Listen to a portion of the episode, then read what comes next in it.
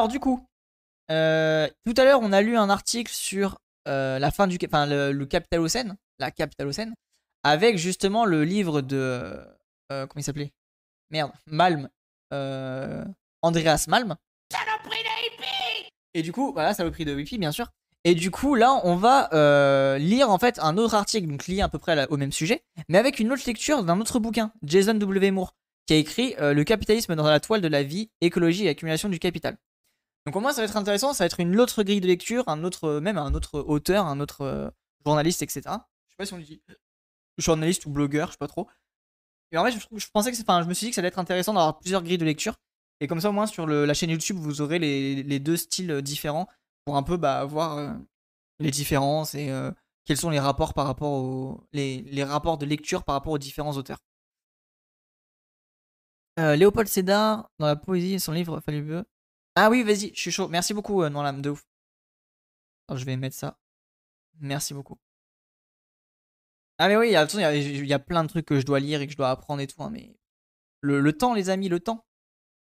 Alors, l'appropriation, l'exploitation et l'asservissement de la nature selon un courant qui entend à renouveler le marxisme à la lumière de l'écologie mène le capitalisme à ses, limites structurelles. Mais cette crise enveloppe-t-elle les conditions de son dépassement?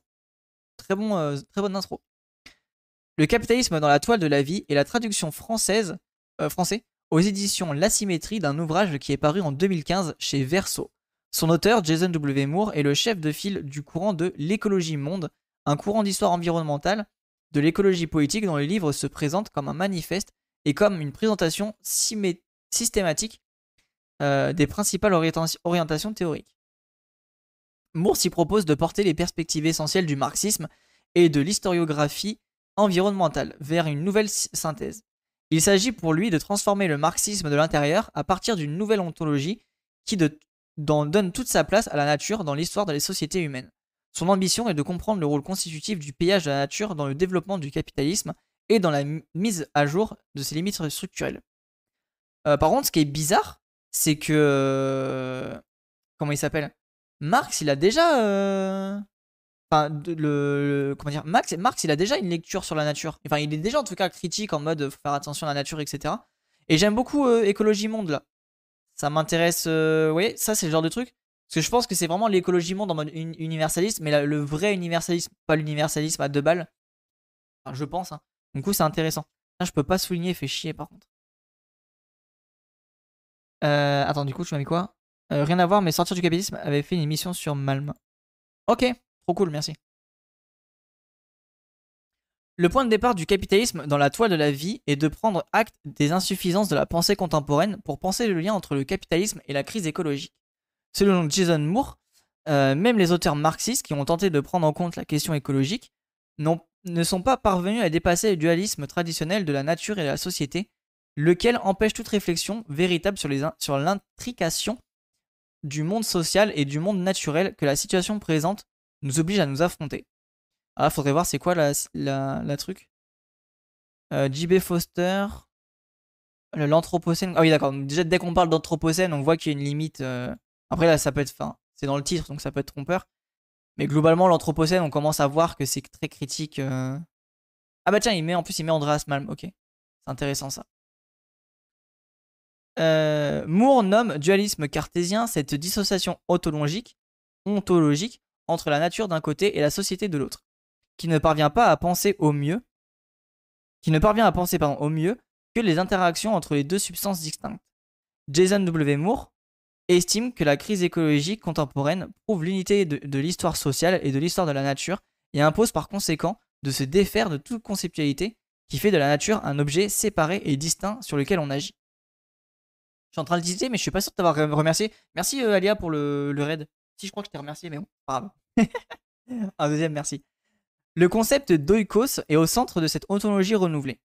Il renvoie au caractère essentiellement relationnel, relationnel des sociétés humaines qui n'ont pas d'existence indépendamment de leur unité dialectique avec la nature.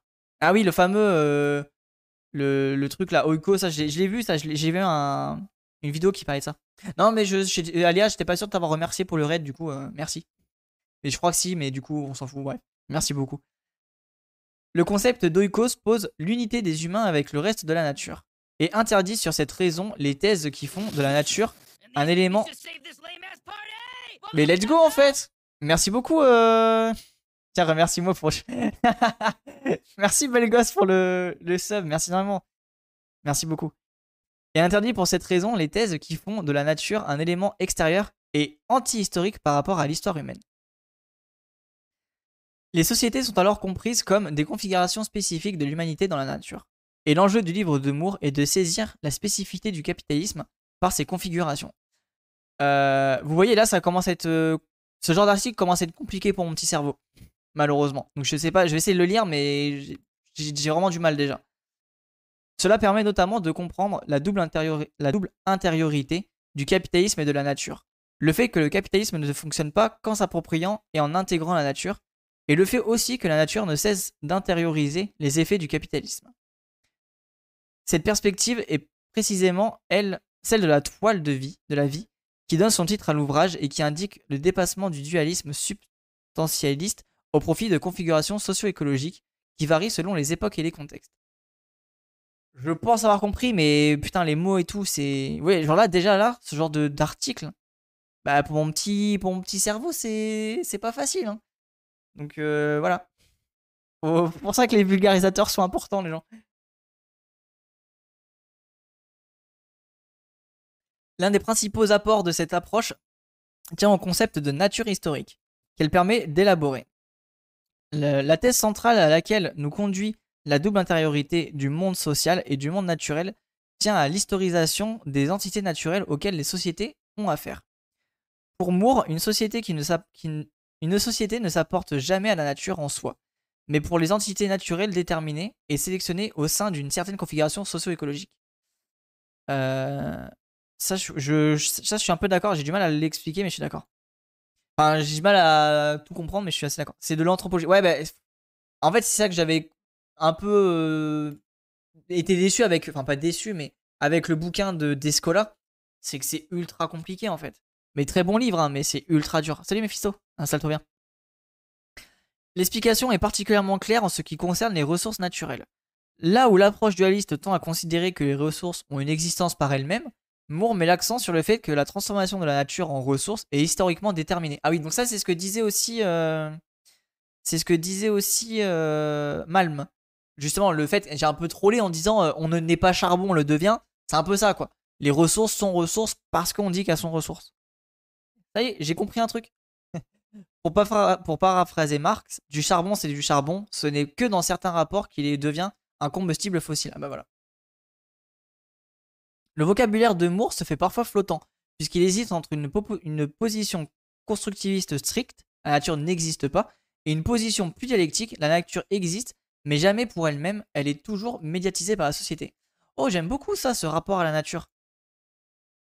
Puisqu'il hésite entre une position constructiviste stricte, la nature n'existe pas. J'aime beaucoup cette, euh, cette position. Euh, moi, c'est vrai que la nature, j'essaie de virer ce terme. Le, terme, je le trouve pas intéressant et j'essaie de plus en plus de le virer, comme je dis souvent, mais euh, le, fait de dire la nature nous, nous sort d'un rapport dans lequel on est imprégné dedans, quoi. En fait, ce sont des façons de conceptualiser le monde et, de faire, et faire un monde. Ouais, ouais, bien sûr, ouais, mais c'est, c'est pas facile à, à bouffer, quoi. Mais c'est très intéressant. Les conséquences qu'il tire sont cependant importantes pour comprendre que nos sociétés ne sont jamais confrontées aux limites de la nature en tant que telles. Il s'agit toujours de limites historiques posées. Les limites de la croissance sont historiquement scientifiques. Ce sont les limites de la nature historique. Ah, ok, d'accord. Donc l'histoire, oh oui, ok. Euh, ils sont jamais limites? Ok, oui, les, en fait, oui, d'accord, je commence à comprendre. Les, même, même les limites sont des constructions sociales, si je comprends bien. Dans la suite de Descola. C'est exactement ça, c'est vraiment la suite de Descola. Euh, oui, je me méfie toujours quand ce mot est invoqué avec un grand N. Oui, de ouf. Non, mais vraiment, le, tout ce qui est nature, etc. Euh, en fait, on peut s'en servir pour essentialiser, donc nature humaine, euh, nature des hommes, etc. Donc c'est pas ouf. Et au sein de, des discours, quand tu commences à parler de nature, bah, t'es en mode, mais frérot, tu te considères toi dans la nature ou pas? Genre, les bâtiments qui sont construits, ils sont naturels? Parce que bah, tout est naturel en fait. Genre, euh, l'anthropisation, l'anthropisation est naturelle. Et c'est pour ça que c'est très particulier de dire nature et ça fait une espèce de dissociation. Mais ça aussi, j'en parle souvent, mais quand, un, quand les éléphants ils traversent les forêts et qu'ils détruisent tous les arbres Mais est-ce qu'en soi, ils sont plus problématiques que quand nous, on construit des, des, immeubles? Alors oui, bien sûr, c'est différent. Oui, bien sûr, ça a des problèmes. Mais ce que je veux dire, c'est que ça reste, de la, ça reste du, du changement matériel de l'environnement. Sauf que nous, c'est à plus grande échelle et qui impacte plus. Je suis assez d'accord là-dessus. Mais ça reste deux impacts sur l'environnement, tu vois. Le, libéralisme a pour but euh, que sa conception du monde soit la seule existante. On parle pas de. Mais oui, oui, ouais, le libéralisme, bien sûr. Euh, ainsi, euh, si c'est pour que les sociétés qui sont structurées par la dépendance énergétique au charbon, au gaz et au pétrole, une dépendance qui n'existait pas avant le 19e siècle, que l'épuisement de ces entités naturelles, historiquement constituées en ressources d'énergie fossile, apparaît comme une limite possible. Ok, donc là, moi, ça, si je comprends bien, c'est toute la, conception des limites qui sont aussi, elles, historiques au fait que, bah voilà, on, a, on s'est rendu compte que les ressources n'étaient pas finies, enfin, n'étaient pas inépuisables, etc. Donc j'ai l'impression que c'est tout le rapport à l'historicité du truc. En vrai, les gens, j'ai vraiment du mal à comprendre. Très bon article, hein, je suppose, hein, mais pas adapté pour mon petit cerveau. La nouvelle ontologie portée par Moore vise l'étude scientifique euh, spécifique du capitalisme. L'originalité du capitalisme dans la toile de la vie vient du fait que le capitalisme ne s'y trouve pas seulement défini comme un mode de production, mais comme un projet civilisationnel. Oh Ça c'est le côté très décolonial ça, projet civilisationnel.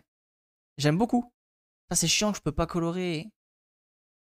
Le capitalisme comme projet vise à créer un monde à l'image du capital dans lequel tous les éléments de la nature humaine et extra-humaine sont effectivement interchangeables. Oui voilà, donc c'est vraiment le côté... Euh, ah j'aime beaucoup cette, euh, vision. Euh, il est temps pour moi de vous laisser. Bonne soirée à tous. Bonne soirée, euh, Christine. N'hésite pas à repasser. Merci beaucoup pour les mots. Ah, merci beaucoup, Christine. Merci énormément. Passe une bonne soirée. Repose-toi bien. Concevoir le capitalisme dans cette perspective revient à le comprendre comme une façon d'organiser la nature. L'idée fondamentale de Moore est que le capitalisme ne se repose pas uniquement sur l'exploitation du travail salarié, mais également de la manière essentielle sur l'appropriation d'une nature bon marché. Oui, ça on est d'accord. Il distingue à cet égard quatre bons marchés qui sont des natures appropriées dans lesquelles l'exploitation ne pourrait être rentable. La nourriture, l'énergie, les matières premières, la force de travail.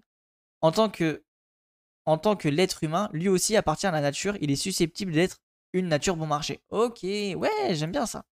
J'aime beaucoup ce paragraphe. Moore étant complété ici la loi de valeur de Marx. Là où le capital ne se concentrer principalement sur l'exploitation salariale destinée à produire la plus-value. D'accord, ok. Le capitalisme dans la toile de la vie met au jour le fait que cette exploitation ne peut accroître l'accumulation du capital que si elle est soutenue par une appropriation de la nature à moindre frais. D'accord. Ça, c'est vrai que c'est un des points que Marx n'a pas fait. Marx, il parle beaucoup, beaucoup du salariat, mais c'est vrai que la nature, il en parle très peu. Et au final, euh, les ressources finies, en fait, bah, à cette époque-là, ne, devaient pas être. Enfin, je sais même pas si c'était pensé, en fait, la finalité des ressources. Donc du coup, ouais, c'est très intéressant ça aussi. Le, fait que la nouvelle lecture marxiste du Capital, en vrai, ce monquin peut être intéressant à moi, honnêtement. Ainsi, si le travail peut être rémunéré de sorte qu'un profit conséquent puisse être dégagé, c'est uniquement parce que le travailleur peut reproduire sa force de travail avec une nourriture peu chère, parce que l'usine peut tourner avec une énergie, avec des matières premières dont les prix est relativement bas, et parce qu'un ensemble de travailleurs produisent du travail gratuit ou quasi gratuit nécessaire au bon fonctionnement du travail rémunéré. Ouais, ok. En gros, si on mettait euh, toutes les ressources, donc euh, humaines, euh, naturelles, etc. Enfin, environ de. Ouais, si naturelles. Non, pas naturelles. Bref, non humaines. Voilà, si on mettait en gros toutes les ressources humaines et non humaines à leur vraie valeur, le capitalisme s'effondrerait, quoi. C'était sur Moore qu'en anthropologie on prenait en base l'Occident. C'était post-Marx. Hein. Ah ok, ok, ok. C'est cool en vrai, je trouve on prenait en base l'Occident. Je trouve ça intéressant parce qu'en vrai, il a l'air d'être basé, euh, Moore. Hein. Enfin, là, le peu que je lis, euh, je trouve plutôt euh, basé. Hein. Par conséquent, tout acte d'exploitation de force de travail marchandisée dépend d'un acte d'appropriation beaucoup plus large de travail énergie non rémunéré. Les travailleurs salariés sont exploités, tout le reste, qu'il s'agisse d'humains ou d'extra-humains, est approprié.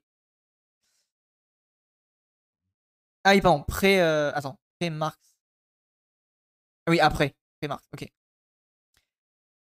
Non, t'inquiète, t'inquiète, pas de Mais j'ai même pas fait gaffe non plus. Hein. Euh, les travailleurs salariés sont exploités, tout le reste qu'il s'agisse humain ou d'humain ou d'extra-humain est approprié. C'est intéressant. Alors, j'arriverai pas trop à comprendre la, Attends, approprier. C'est enfin, goût, c'est quoi? C'est oui, s'approprier les choses, quoi. Ok. J'aime beaucoup ce truc-là, ce petit paragraphe, il me, il m'évoque des choses. Jean Covici dit pareil. Ah ouais, Cyril? Bienvenue à... Rebonjour, enfin bonjour à toi. Pour bien saisir la thèse de Moore, il convient de comprendre qu'il entend ici à la nature, dans son intégralité, les analyses du travail domestique et du travail reproductif des chercheurs féministes. Des chercheuses féministes, pardon. De même que les féministes ont montré que le capitalisme reposait sur le travail gratuit des femmes au foyer, bien sûr, qui reproduisent gratuitement la, force de travail au quotidien et d'un point de vue générationnel de même, euh, le capital dans la toile de la vie souhaite mettre en évidence le fait que l'accumulation de la valeur dans la société capitaliste n'est possible grâce à l'appropriation quasi gratuite de la nature au bon marché. j'aime énormément ce rapport-là. Je trouve que c'est très très intéressant. Alors bien sûr, pour ceux qui ne savent pas, les, femmes de, les femmes en général dans la société actuelle ont deux journées de travail, euh, une journée salariale et une journée euh, dominicale. Je sais pas si on dit ça. Si je crois qu'on dit ça. Et du coup là, ce serait pareil, ce serait de dire, enfin, le, travail gratuit du coup des femmes. En vrai, c'est pareil là aussi. le, les ressources gratuites de la nature nous permet de faire euh, augmenter le capital. Donc si on marchandisait toutes les ressources à leur vraie valeur, le capitalisme serait en train de s'effondrer. Bonne nuit, Fact. Merci beaucoup pour les ressources et pour d'être passé. On pourrait faire le parallèle avec le travail invisible des femmes sur lequel beaucoup de sociétés reposent comme si c'était normal et naturel. Ah mais voilà. C'est exactement ça, ouais. Ça rejoint la vertritique, critique de la valeur appliquée ah, je crois que ça pas fini. Ok, Orphir. Je connais pas euh, Vert Critique. T'as vu le reporter sur euh, des. Euh, sur les femmes au foyer? Non, pas du tout. Il est récent ou pas? Non, j'ai pas vu. Ça pourrait être intéressant ça aussi. Il faudrait que je, le mate. Euh, en ce qui concerne la force de travail bon marché, Moore ne se réfère pas uniquement au travail domestique des femmes, mais aussi à l'esclavage des peuples colonisés qui a été déterminant dans l'histoire du capitalisme et qui connaît des survenances, des survivances contemporaines dans certains secteurs de la production d'aujourd'hui, en particulier dans les pays du Sud. Ouais, ça, je suis clairement d'accord avec cette position. Le, le, capitalisme naît, en tout cas, se propulse grâce à l'esclavage, grâce au, travail euh, gratuit et horrible des, des, esclaves, des, des esclaves. Euh, oui, est très bon. Ok, trop cool, j'irai mater ça. À l'écologie. Ah, critique de la valeur à l'écologie. Ah oui, d'accord. Merci beaucoup, euh, c'est cool. J'irai checker ça. J'ai plein de liens, ça va être... Euh, va falloir faire du tri.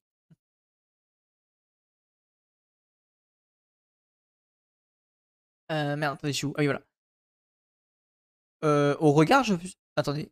Égard Quoi? Eux égard au... Quoi? Eux égard aux autres natures, bon marché. Il insiste sur le fait euh, que notre nourriture n'a jamais été aussi peu chère, que nos sociétés se sont développées sur du charbon, du pétrole, du gaz, du bois et d'autres matières premières euh, ou ressources d'énergie, et que les entreprises capitalistes s'approprient à moindre frais sur la planète. Exact. Néocolonialisme, point. Ouais, ouais, mais oui, clairement, néocolonialisme. Voilà. Ok, d'accord, Cyril, j'avais pas vu. Merci. Euh, l'image du capitalisme qui en ressort est celle d'une subtile dialectique entre pillage et productivité. Ah, j'aime beaucoup cette phrase au sein de laquelle la, condition pour que certains travaux aient de la valeur est que la plus grande partie du travail n'en est pas. Le capitalisme dans la toile de la vie entre ici en résonance directe avec les travaux d'histoire environnementale qui ont mis en évidence le caractère violent et prédateur du capitalisme dans les marges du secteur marchand officiel, à la manière par exemple dont, euh, dont Anna Helsing, j'ai vu, et elle je la, vois souvent, raconte la captation sauvage et dérégulée des forêts indonésiennes. Je l'ai euh, souvent en citation, euh, Tsing. Faudra que je la lise. Cette insistance sur le caractère structurel des bordures ou des frontières du marché officiel met en premier plan le fait que le système capitaliste est un mode de production qui ne paye pas ses factures. La thèse défendue par Moore est que, s'il devait rémunérer l'ensemble du travail et de la nature, humaine et non humaine, qui est véritablement à son service, alors il s'effondrerait purement et simplement. Oui, voilà, bah, j'avais, j'avais globalement la même analyse, ce qui paraît tout à fait logique. Hein. Analytique très chouette. Ouais, elle est citée dans. Bah, les derniers travaux que j'ai lus là depuis euh, quelques jours, elle est tout le temps citée. du coup, il faut vraiment que je commence à la lire. Enfin, en tout cas, que je vois son travail parce que vraiment, elle est citée tout le temps, quoi. Et puis en plus, du coup, ça a l'air d'être une, euh, une, euh, une penseuse décoloniale, donc c'est cool ça. Vers la fin du Capitalocène. Cette analyse fournit une explication des crises systémiques du capitalisme et nous permet de prendre position dans les débats contemporains sur l'Anthropocène. Il aboutit cependant chez Moore à une vision peut-être trop optimiste sur notre présent. Ah tiens, ça va être intéressant ça. Son livre, sur, son les champignons est pas Ah bah tiens, c'est exactement celui-ci que j'ai euh, vu, ouais. C'est mon livre sur les champignons. C'était dans un article, là, juste. Bah, sûrement, c'est l'article avec euh, Ferdinand. Euh, où on a été cité en fait. Le capitalisme connaît une crise lorsqu'il est confronté à l'épuisement de l'apport d'appropriation. Euh, des rapports d'appropriation des natures bon marché. Conformément à l'hypothèse de la nature historique, cet épuisement n'est pas uniquement dû à, des limites intrinsèques de la nature, à la nature. Le fait par exemple que les réserves de pétrole soient complètement épuisées d'ici quelques dizaines d'années, mais à des phénomènes complexes qui incluent des rapports sociaux, par exemple les mobilisations sociales ou l'évolution de la consommation, et qui font que l'appropriation des quatre bons marchés n'est plus rentable. Ah oui, donc ça par exemple, c'est ce qu'on a pu voir là avec les crises euh, de guerre et euh, bah, le, le, premier c'est le printemps arabe, et là sûrement ce qui risque d'arriver à terme, si la, guerre d'Ukraine continue, euh, ce qui va se passer avec le blé, etc. Le, problème de tous, la de tous nos mots, c'est le pognon. De ouf, J'ai bien dans l'idée de prédation dans les logiques capitalistes, mais je sais pas à quel point ce terme est adéquat. J'aime bien l'idée de prédation dans les logiques capitalistes. Ah oui, oui. Je, pareil, malheureusement, je pourrais pas te dire parce que je suis pas assez basé, euh, pas assez, euh, oui, basé là-dessus. Mais euh, pareil, j'aime, beaucoup, ouais. Chirac sur les colonisation. Ça met une erreur. Pour Moore, cet épuisement est structurel dans les crises capitalistes et explique le passage d'un cycle à l'autre, à un autre. Si le système capitaliste entre en crise dès que la nature n'est pas aussi bon marché qu'elle l'était auparavant, alors il se relève à partir du moment où il trouve une nouvelle nature bon marché à s'approprier. Et donc là, par exemple, euh, une hypothèse foireuse, hein, mais on pourrait se dire, bon, bah imaginons tout devient trop cher, bah, peut-être qu'on irait euh, tendre vers les tourbières et qu'on trouverait un système pour rendre les tourbières euh, viables. C'est là aussi que ça peut être dramatique. L'humain, et ouais, pourquoi pas l'humain, bien sûr.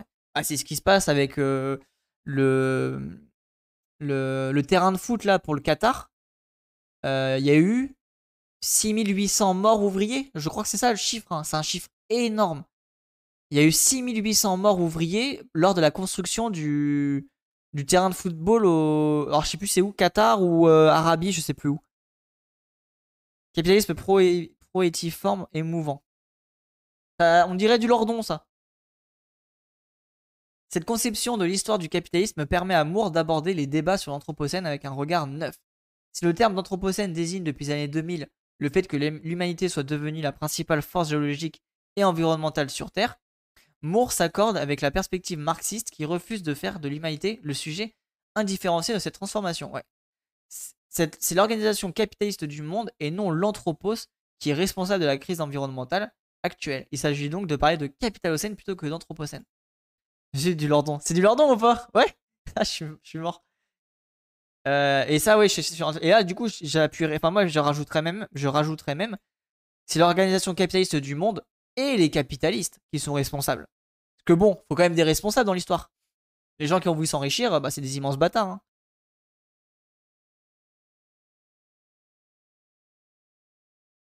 M'en parle pas, j'ai dû bosser pour l'avocat qui défendait l'autre côté. Oula Force à toi, hein. Euh... L'originalité du capitalisme dans la toile de la vie se situe cependant dans, sa critique de l'inversion des causes et des conséquences.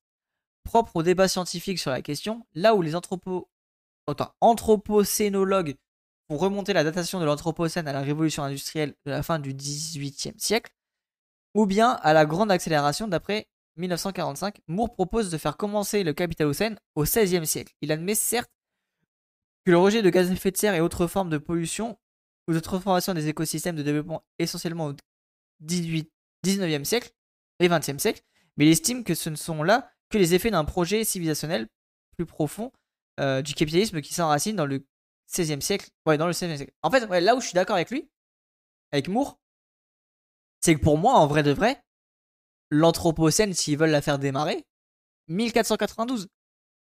Tu veux faire démarrer l'Anthropocène, l'Anthropocène démarre à 1492 en fait. Genre, à partir du moment où il y a un esclavagisme euh, capitaliste, c'est le début de la machine. Hein. Certains le font remonter au début des cités. Ok. C'est pour ça que c'est pas clair en vrai. Euh, justement, j'ai un short là-dessus sur euh, Descola qui en parle. Mais c'est malheureusement, ouais, c'est pas clair. C'est cette époque qui naît du le capitalisme comme entreprise systématique d'appropriation de la nature bon marché. Là se trouve par conséquence l'origine véritable des transformations technologiques et techniques qui, plus récemment, ont abouti à une perturbation anthropique du système Terre. Il y a plusieurs définitions. Bien sûr, bah, de toute façon, là, il n'y a pas de consensus pour le moment. Il y a, plein de définitions parce qu'il n'y a pas de consensus, c'est en- vraiment tout le temps en réflexion.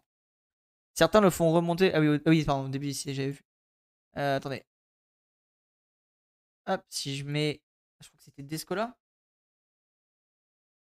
Euh... Ah, attendez.